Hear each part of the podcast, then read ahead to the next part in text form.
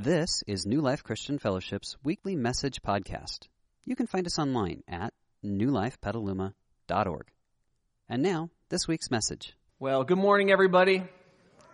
Man, I'm excited to take this journey together with you as we continue walking through our friending series. When you came in this morning, you should have gotten a program that looks just like this, and inside are a few tools to help you connect with us, help us connect with you, but most importantly, to help you connect with God. Because that's what we're trying to do. We want to be a community of people who walks together on a journey and connects deeply with a God who loves us in a very real way. So inside your program, you have your card that says start here. And this gives us ways to write down prayer requests, to, to write down ways that God's been answering prayers, to respond to things that God's doing uh, through the service today.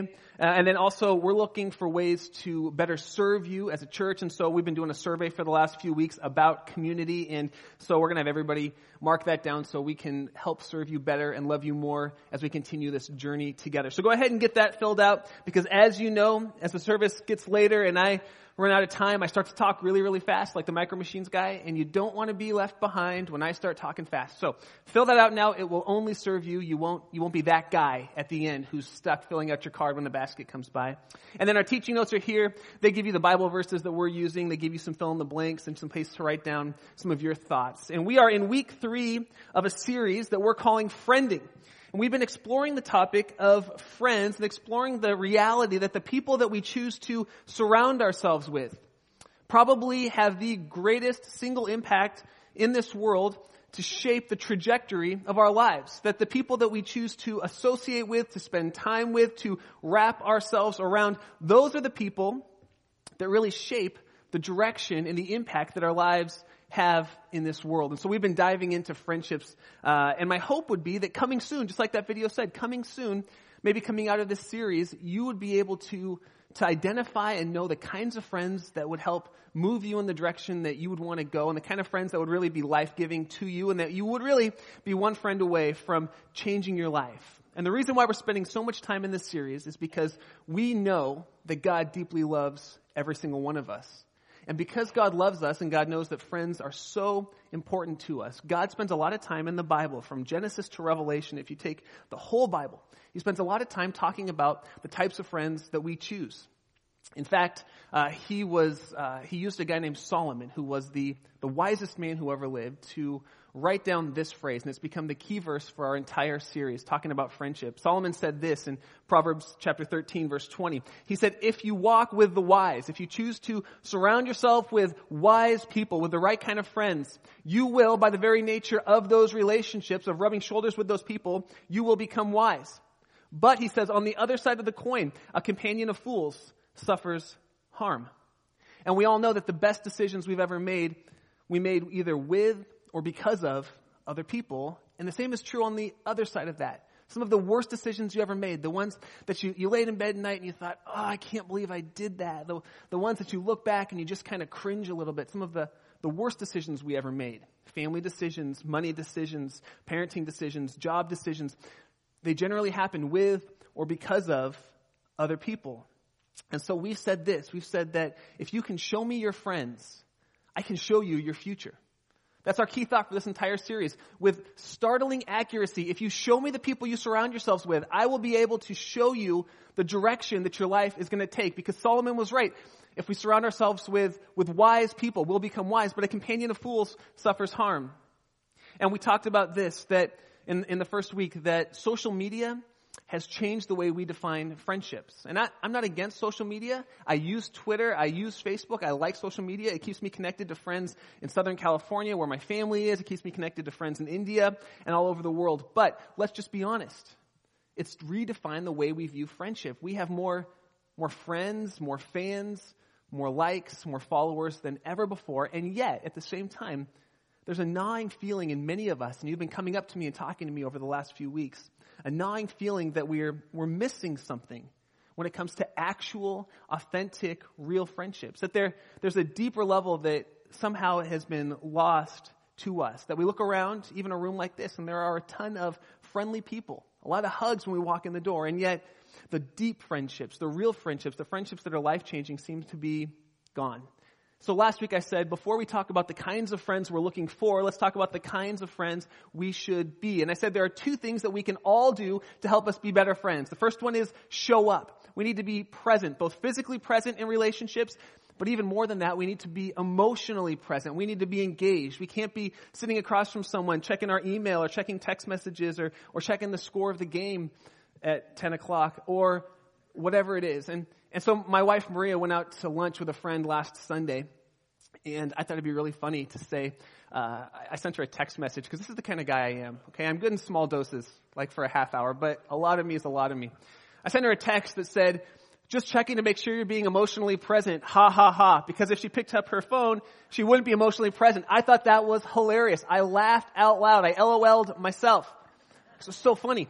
She didn't check it. She was being emotionally present, but she did pick it up later and she looked at it and she showed it to her friend who was also in church and they both got a good laugh. Why? because that's hilarious. That's why. That was so funny. So we have to be present. We have to be physically present with people to have real relationships. We have to be emotionally present. And that, if we were just present, it would, it would change our marriage. It would change our parenting. It would change our friendships. If when we were at work, we were, we were totally emotionally present at the job we were doing, it would change our vocation and our career. It would change everything if we were just present. And then the other thing I said was we need to be vulnerable. There's no way around it. Uh, we can have friendly relationships by saying how great everything is, but we have authentic relationships when we choose to be vulnerable. And it is risky. It is risky, but the payoff of it is huge. And like the video said, I, thought that video was awesome, by the way. Like the video said, uh, when it comes to finding friends, we all have criteria. We all have uh, things we're looking for. We all have ideas about what the perfect friend would be. And I just thought that was so funny. What I want to do today is I want to talk about three criteria for picking the right kind of friends. The friends that will set us up to go in the right direction. The friends that if we walk with them, we will become wise. We will be successful in our lives. And the thought for today is simply this. You and I might be one friend away from changing the course of our destiny. We might be one critical friend away from changing the course of our destiny. For better or for worse, we might be one friend away, not just of changing the course of your destiny, but of your family's destiny, of the story, of the legacy that your family is writing. You might be one critical friend away from changing our community because that friend inspires you to do something great, or one friend away from, from honestly changing the world. And over and over again, we see in the Bible that, that one friend sometimes makes all the difference in changing the destiny of a person's life. One of my favorite stories about that comes in the New Testament with a guy named Saul. And Saul later became known as Paul, and maybe you know him as the Apostle Paul. He wrote over half of the New Testament. But he started out as Saul. He started out as a, a thug. He started out as a terrorist. He went around to Christian groups, Christian small groups, Christian churches, and he started pulling people out, throwing pastors in prison, uh, murdering men, murdering women, taking parents away from their children. He was, he was a thug. And then he was walking on a road one day to go and, and break up a church meeting. He met Jesus, and Jesus changed his life. And Jesus gave him a calling in his life to be a, a pastor, to be a minister who would go and plant churches and who would share the good news of Jesus. But he had one problem, and that's where we're going to pick up the story in Acts chapter 9. It says this when he went to Jerusalem, which was the center for this new movement of Christianity, Saul went to Jerusalem. He tried to join the disciples, but they were afraid of him not believing that he really was a disciple. See, here's the problem for Saul. He's had this encounter with Jesus. God has, has gifted him uniquely to do something that would change not just his culture, but the trajectory of human history. And yet no one believes that he really is a follower of Jesus. It'd be like if, if uh, a, terrorist, like when Osama bin Laden was alive, if, if he walked into our church and said, God's called me, I just want to worship with you today. We, we take a step back and say, I, don't, I don't know if I believe that. I don't know if I can trust you. And Saul was a terrorist of his day, trying to destroy this little fragile community of Jesus followers, trying to eradicate them from the face of the earth. And he went to the, the stronghold of Christianity and said, I, I'm one of you. I want to be one of you. And no one believed him. And they pushed him out. And then verse 27 says this, but Barnabas, one friend, Barnabas took him and he brought him to the apostles and he told them how Saul on his journey had seen the Lord and that the Lord had spoken to him and how in Damascus he had preached fearlessly in the name of Jesus. Verse 28, so Saul, stayed with them and he moved about freely in Jerusalem, speaking boldly the name of the Lord Jesus Christ. It was that one friendship that God used with Saul and Barnabas that opened the door for Saul to start doing what God had called him to do, to start preaching the good news of Jesus Christ in Jerusalem. And he got to move around freely. Why? Because one friend, one friend made all the difference for him. And it didn't just affect him, it actually affected the face of human history. God used that one friendship, and we see it over and over again that God uses sometimes just one key friendship to change our destiny. So I want to ask you this morning to open yourself up to this question What if? What if you're one friend away? What if you're one friend away from changing your destiny? What if you're one, just that right friend away from changing the culture of your marriage, from helping turn that dream job into a real job? What if you're one friend away? And those types of friends come in all shapes and sizes. Uh, if you're like me, my tendency is to try to find friends who are like me. So if I'm looking for a, a, really good friend, I'm looking for, I know I can't say this now, but I'm looking for a plaid shirt, you know, a plaid shirted guy who's got jeans on and Converse All Stars because that is, that's like me. By the way, I, I want to just make one quick comment here. I wore just a plain blue shirt last week, no plaid shirt and a vest today. Okay, I'm like branching out for you guys here, and I just, I just, you don't need to write any like notes about how how great that is. I just want to know, I want you to know that I'm giving you my best here because my wife picks out my clothes. So there you go. But I'm looking for people like me, you know, kind of hipsterish, skinny jeans, whatever. That's our our default is to find people who are like us, and yet sometimes God has destiny shaping friends who are nothing like us. And so I want to first off just break us out of the mold of thinking, well, if God's going to give me a close friend, they're going to look like me and think like me and act like me and be the same age as me and have the same age kids as I do, because it's not always true. I have a good friend named Pastor Ron Hunt. And if you don't know Pastor Ron Hunt, he is the founding pastor of our church. He and I have been friends since I was, I think, about 21 years old. Pastor Ron and I are nothing alike. He's a, a third generation preacher from Iowa, uh, Midwestern, comes from a very conservative background. I'm a first generation preacher from Southern California. We, we couldn't be more different. Our personalities are different, our styles are different. Everything about us is different. He is, he's almost double my age. His kids are my age and older. We're nothing alike. And yet, God has used Ron in my life to change my destiny. I don't know if you know this or not, but it was, it was Ron that God used. Ron called me into his office one day when I was not much more than about 24, 25 years old. And he said, Kevin, I think God could use you to be a lead pastor someday in a church, and maybe even in our church. It was Ron who planted that seed in me. It was Ron who God used to change the trajectory of my life. So it's not always people just like us. Sometimes it's people who couldn't be more different that God puts us in life with. And it's that critical friendship. And I think God has critical friendships for all of us that, that shape the impact and the trajectory of our life. So if we can't just look for people who have the same interests as us and the same temperaments as us, who dress like us and think like us, what are we looking for? What are we looking for? Well, I think there are at least three types of friends that we can look for in the Bible in the Old Testament, there's a king named David. And in the life of David, we're going to do kind of a survey of his life this morning. In the life of David, we see him have three interactions with three very unique friends who all do something different in his life. They're different. They have different roles at different times in his life, but each of them shapes the man that he is and shapes the destiny that he'll form. So what I want to do is talk about him because he is probably the most famous king who has ever lived. Much of his life is recorded in the Bible, and when we pick up the story in David's life, he's not a king. In fact, he's a shepherd. He's the youngest of a large family. He's kind of a nobody. He lives in kind of a, a nobody town. And when we pick up the story, he's not yet the king. There's a guy named Saul who's the king, but Saul has done some things to turn his back on God, and so God has taken his favor away from Saul. And God says to a prophet named Samuel, Samuel, I want you to go to Bethlehem and I want you to find the next king in the house of a guy named Jesse.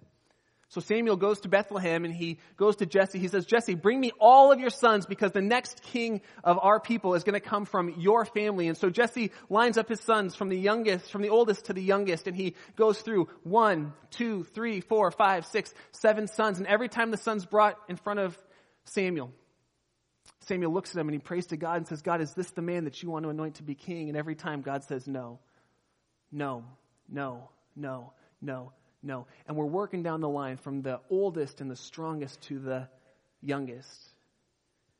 And he gets to what he thinks is the end of the line and he says, Jesse, aren't there any other kids? Because none of the men that you've brought before me is the man that God wants to have as king. And that's where we're going to pick up the story. In 1 Samuel chapter 16 verse 11 it says this. It says Samuel asked Jesse, "Are these all the sons you have?" They're still the youngest, Jesse answered, but he's out tending the sheep. Don't don't worry about him. Samuel said, Send for him. I will not sit down until he arrives. So he sent for him and he had him brought in. He was glowing with health and he was fine in appearance. He had handsome features.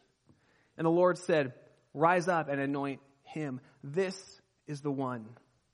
So Samuel took the horn of oil and he anointed him in the presence of his brothers. He dumped this oil on him, which is kind of gross if we're totally honest. He dumped this oil all over his head and down his face. If you I have face issues, that would just weird me out. He dumped the oil on his sorry. That's my own commentary as I read the Bible. It would. Took the horn of oil and anointed him in the presence of his brothers. And from that day on, the Spirit of God came powerfully upon David. And here's the thing we need to know about David. Nobody thought that David would amount to much. Not even his own dad. His own dad left him out in the fields, taking care of the sheep, and brought all the other brothers in, thinking, well, it's got to be one of these guys because my youngest son, David, he, he's not the guy. He's not the guy. No one thought David would amount to much, but Samuel did. And we all need friends like Samuel in our lives. We all need friends who make us better. We all need friends who make us better. We need friends who can see the potential in us when no one else sees the potential in us, when we don't even see the potential in us.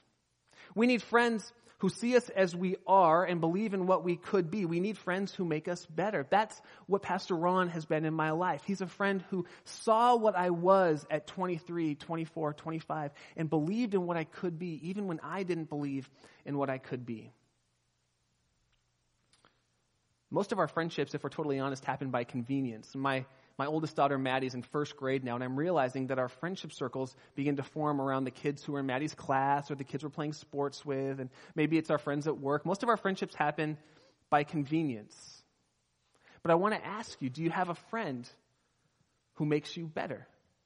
Because sometimes it's not the convenient friends that are the right friends. Sometimes we have to be intentional about choosing the right kind of friends. Do you have a, a friend that when you're with them, it makes your marriage better?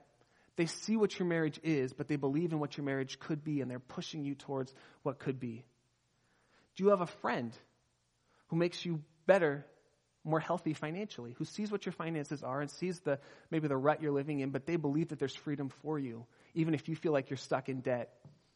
Do you have friends who who see you as you are, but see what you could be when it comes to your health? Do you have friends who tell you, hey, if you just changed your diet or your exercise just a, just a little bit, you could add 10 years to your life. Do you have friends who make you better? We all need friends like that. We all need friends who can call out in us what God is doing in our lives right now and who see what could be in the future. If we fast forward in David's life just a little bit, he's still not king yet, but we get to the next group of friends. At this point, David has, he's gotten the call from God. Saul is still the king, even though God is in the process of taking Saul out of power and putting David into power. But David does what he should do. He goes into military service under Saul and he becomes a war hero. He was such a hero that people started singing songs about him. One day he was riding into a town, he was riding behind King Saul, and they started singing this song. Saul has killed his thousands, and David has killed his tens of thousands the switch is beginning to happen where Saul's coming out of power and David is going into power. And Saul, instead of being humble about this transition, Saul gets angry and he gets jealous, so he decides to try to kill David. So David goes on the run. He takes 600 of his men with him, 600 fighting men, and they go and they hide up in the mountains. Now you got to remember, this is a guy that God said would be king. This is a guy who went into military service. This is a guy who loved the current king and served the current king and loved God and served God. And the king is so jealous that not only is David disgraced, but now David is running for his life. David, at this point in his journey, is having a really bad day. Have you ever had a really bad day? When, when you're doing everything right, you're trying, to, you're trying to make it right, you're trying to get it right, and everything seems to be falling in bad directions. David's having a bad day. Not only is he not king, but now he's an outcast from his country. He's been de recognized, and the king and all of the king's army is trying to kill him. And that's where we're going to pick up the story in 1 Samuel. Now we're in chapter 23. It says David was in Horesh in the desert of Ziph, and he learned that Saul had come to take his life. Saul was trying to murder him. But Saul's son, Jonathan, went to David at Horesh, and he helped him find strength in the Lord. And this is what Saul's son said to David. He said, Don't be afraid. My father Saul will not lay a hand on you. You will be king over Israel, and I will be second to you. Even my father knows that this is true. Friends, it doesn't matter how far we are along on our Christian journey. It doesn't matter how closely we're connected to God. There are going to become times in life when we just feel down and out when it feels like the world is against us, when it feels like God is distant, when it feels like things are stacking up against us. It could be caused by tragedy in the family, it could be an unexpected death, it could be caused by the loss of a job, it could be discouragement at work or the death of a dream. If you're a student, it could be a difficult season in school that has you totally discouraged and feeling like giving up. If you're a parent of a small child, it could be a tough parenting stage that has you feeling like giving up. And in those moments when we get discouraged and we feel like giving up, we need friends like Jonathan in our lives. We all need friends who can come alongside us and give us spiritual strength when we feel like giving up. I was listening to a leadership podcast this last week, and it talked about a tribe in Africa called the Himba, Himba tribe.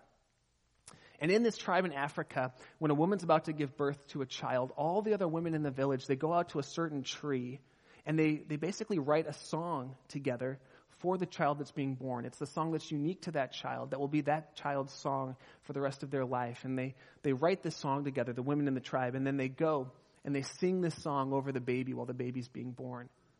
And then over the course of that baby's life, at key stages of that child's life. They come together as a tribe and they sing this song over the baby. And when, when the child has difficult times in life, in adolescence and in the early adult years, they come and they sing this song over the person. Because what they're doing in this tribe is they want to remind the child, this is where you came from. You're one of us. This is where you are today, but listen, this is where you're going. Don't lose hope. And so they come together and they sing this song that's unique to this child at every stage of this child's life. And in the same way, you and I need friends in our lives who, when we get discouraged, when we feel like the world's out to get us, when we feel like God is distant, when we feel like giving up hope, we need friends in our life who can come around us, who have walked with us long enough and closely enough, who can say this This is where you've come from. This is where you are. This is where you're going. We need friends who can call out the truth, who can give us spiritual strength. I wonder, do you have friends like that? Do you have friends who wake up in the middle of the night and they're praying for you? Do you have friends who, who call you up or come over to your house to encourage you? I really believe some of us are on the brink of giving up on a God sized dream because we don't have a friend to encourage us in those discouraging moments. We all need friends like Jonathan who can give us spiritual strength in encouraging, in discouraging moments. It could be that you're on the brink of giving up on a, a key friendship, a key relationship because you're discouraged. It could be that you're on the brink of giving up on your kids because you're discouraged. It could be that you're on the brink of giving up on God and of your faith because you're discouraged about what's going on right now. And if we don't have a friend who can give us spiritual strength in that moment, who can encourage us and pray for us and call out what God's doing in our lives, we'll miss out we'll miss out on the life that God created for us. And I want to ask do you have a friend like that in your life right now? Or two, or three, or four? They don't have to look like you, or dress like you, or, or talk like you, or have the same mannerisms, but they have to be a friend who gives us spiritual strength. And then the other question is this Are you a friend like that for someone else? Are you a friend like that for someone else? The third type of friend I want to talk about as we wrap up our time together comes a few more years later into the journey. At this point, David has become king, and David has had some really great successes in his life. His army's doing great. Uh, he's, he's increasing territory. He's increasing in wealth, but he gets himself in trouble. One day he's up and he's on a roof and he's taken his eye off of God and what God wants to do, and he gazes down upon a woman named Bathsheba, and she is, she is bathing uh, in a tub on her roof. And Bathsheba is married not just to anyone, but to one of David's closest friends. Remember those 600 men that, that fled with David into the wilderness? She's married to one of those guys who risked his life for his friend David. But David sees this woman and he wants this woman and he calls her into his castle, into his bedroom, and he sleeps with her. He commits adultery with her, gets her pregnant, and it gets worse. And then he has one of his best friends murdered to cover up the infidelity. Murder, adultery, cover up. And at this point, David is more vulnerable in his life than he's ever been. But not only is David vulnerable, his entire kingdom is vulnerable. Because just like God's favor had left Saul, and when God's favor left Saul, it left the people, if God's favor left David, it would leave the nation. So David's opened himself up, and he's opened the kingdom up. And that's when he gets some wise counsel from a friend named Nathan. And Nathan gets David back on track. And Nathan tells David this story. He's committed adultery. He's murdered one of his best friends. He doesn't think anybody knows about it, but God told Nathan what had happened. So Nathan goes to David and he says this. Says the Lord sent Nathan to David, and when he came to him, he said, There were two men in a certain country. One was rich and one was poor. The rich man had a very large number of sheep and cattle, but the poor man had nothing except a little ewe lamb that he had bought. And he, he raised it it grew up with him and with his children. It shared his food. It drank from his cup. It even slept in his arms. You can picture this little tiny barnyard animal in his arms. It was like a daughter to him. And while that's weird, it, it's a very intimate picture. It's like a daughter to him. Now, a traveler came to the rich man, but the rich man refrained from taking one of his own sheep or cattle to prepare a meal for the traveler who had come to him. Instead, he took the ewe lamb that belonged to the poor man and he slaughtered it and prepared it for the one who came. It says that David, in verse 5, David burned with anger against this man, and he said to Nathan, As surely as the Lord lives, the man who did this must die. He must pay for the lamb four times over because he did such a horrible thing with no pity. And Nathan looked at David in the eye and he said to him, You, you are the man. Can you imagine that moment? The most powerful man in the nation who's done something horribly wrong, who's gotten himself sideways, who's gotten in trouble with God, who's, who's, who's committed murder, who's committed adultery, and he has a friend who's brave enough to come to him and tell him the truth. See, none of us is immune to making destructive choices in our lives. The Bible talks about the reality of sin, and even those of us who are followers of Jesus, sometimes we have the tendency to give in to sin. And if you're new to church, sin is simply this it's the destructive uh, thoughts and words and actions that we do that are hurting us, that are hurting other people, that are separating us from God. And none of us is immune to sin. And because none of us is immune to sin, we all need friends who care about us enough to tell us the truth. We all need friends who care about us enough to tell us the truth. Imagine what could happen if we don't have a friend who cares about us enough to tell us the truth when we're getting sideways in our life. Imagine. Imagine the incredible loss. We could lose our family. We could, we could lose our work if we get sideways with God, if we get sideways in life. We could ruin the story that God's trying to write in us and through us. And we all have the propensity to get sideways sometimes in life. But but can you imagine having a friend who knows you well enough, who loves you enough to come to you when you're about to get sideways and has the courage to say to you, you know what? You're going down a path that's going to hurt you. Don't do it. Don't do it. Imagine the heartache that that type of friend would save you. A friend who loved you enough and knew you well enough to tell you the truth.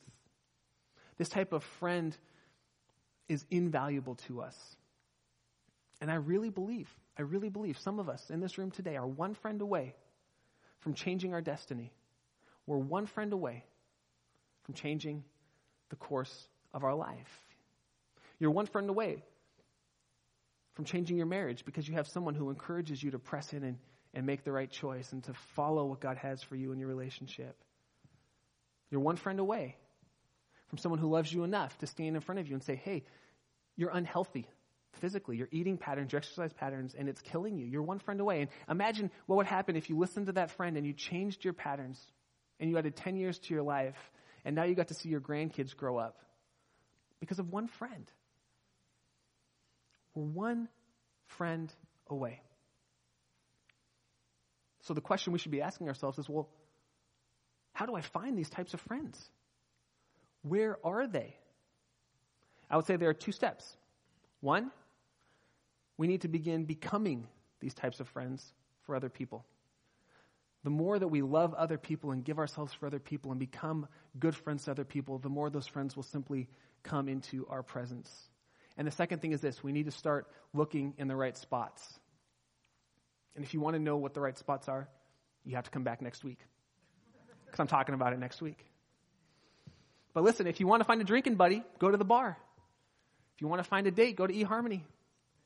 If you want to find a friend that could shape your destiny, there's places to go, people to look for. You got to come back next week if you want to know more about it. Like I said just a few minutes ago, none of us, none of us is immune to making destructive choices in our lives. None of us is because of sin. But here's the great news. And we celebrated this when we took communion. The great news is this that God saw that we had we had hurt ourselves and we were hurting those we love and we were separated from him because of our sin. And there was no way we could make our way back to God. So God looked down from heaven and he made the ultimate sacrifice. God left heaven and came to earth in Jesus Christ, fully God and fully man. He lived a perfect life to show us what it looked like to have a perfect life in relationship to God. And then he gave his life freely on a cross to pay the penalty for our sin so that our sin would be transferred from us onto God himself. He paid that penalty so that we could be forgiven by God and so that we could be healed by God and so that we could have restored relationship with God. We could have a friendship with God. Because on our own, we're separate from him, but, but because of his grace and love, we've been restored to him. And every single one of us who calls on the name of God can have a relationship with Him and can be restored and can be forgiven and can start this journey of healing with Him and can take the life with God that He's called us to. And the life He's called us to is a great life. So I want to give us some time right now as we wrap up our message to do some business with God, to spend some time sitting in God's presence in prayer and just asking God to guide our journey, to lead our lives. And for some of us here today, maybe maybe you went to church a couple times growing up, but you're pretty much new to this whole Christianity thing. Maybe for you today is the day that you would say, you know what? I'm transferring my trust from myself over to a God who loves me, who gave his life to pay the penalty for my sin. And today is the day that you would stop trying to live life alone and start living life with a heavenly Father who loves you. If that's you, as we pray this morning, I'm going to give you a chance to, to say yes to Jesus and to pray a prayer where you would commit your life to him and start this journey with him. It's not a magic hocus pocus saying, it's simply a prayer of commitment where you would say, God, I'm done living on my own. I'm ready to live with you and live for you because I believe the life that you have called me to is the greatest life I could ever live, and I don't want to do it apart from you anymore. And if you're ready to make that decision and we pray, I'll give you a chance to, to pray and repeat that prayer after me to start this journey with God. So would you join me? Let's join together in prayer. Lord, as we continue to dive into this friending series. And as we look at the types of friends that you might have for us, the types of friends who would shape uh, and form the, the direction and the trajectory of our lives, I ask that you would give us wisdom and insight to know how to be these types of friends for other people, but then you would give us clarity to know the types of friends that you would want us to share life with. Would you give us wisdom and understanding to know how to start those relationships off? And Lord, would you bring us back so we can hear more next week about the places and the communities that you would have for us to experience those friendships. And even more than that, Lord, I've been praying this week and, and I'm asking you now, would you continue to, for each of my friends in this room, to wrap around us a few close friends, three, four, five, six, ten close friends to share life with because we believe that life is better when we're walking it out with friends who we're truly authentic with. So, Lord, would you be doing that miracle in our lives as we continue through this series and then beyond? As we continue to pray, if you're here this morning and you've never entered into that relationship with God through Jesus Christ, I want to give you a chance to do that.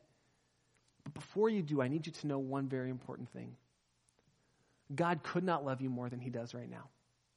God knows everything you've ever done. He knows everything you will do. He knows what you're thinking even in this moment. And God loves you with such a deep, uh, surpassing, amazing love that God left heaven and came to earth, that He gave everything for you. That's how much He loves you. And He's inviting you. He's inviting you to walk in relationship with Him. And if you're ready to do that, you can repeat these simple words and you can commit your life to Jesus. You can repeat after me. Say, Lord Jesus, I believe you love me and that you love me so much that you left heaven and came to earth and gave your life on the cross to pay the penalty for my sin. And today I say, Yes, Lord. Yes, I want to have a relationship with you. So would you come into my life? Would you forgive me of my sin? Would you fill me with your Holy Spirit? And would you show me what it looks like to walk with you every day from this day forward through my entire life? and into eternity. I pray in Jesus' name. Amen. We hope you enjoyed this week's message. You can find more information about New Life, including contact information, at newlifepetaluma.org. Thanks for listening.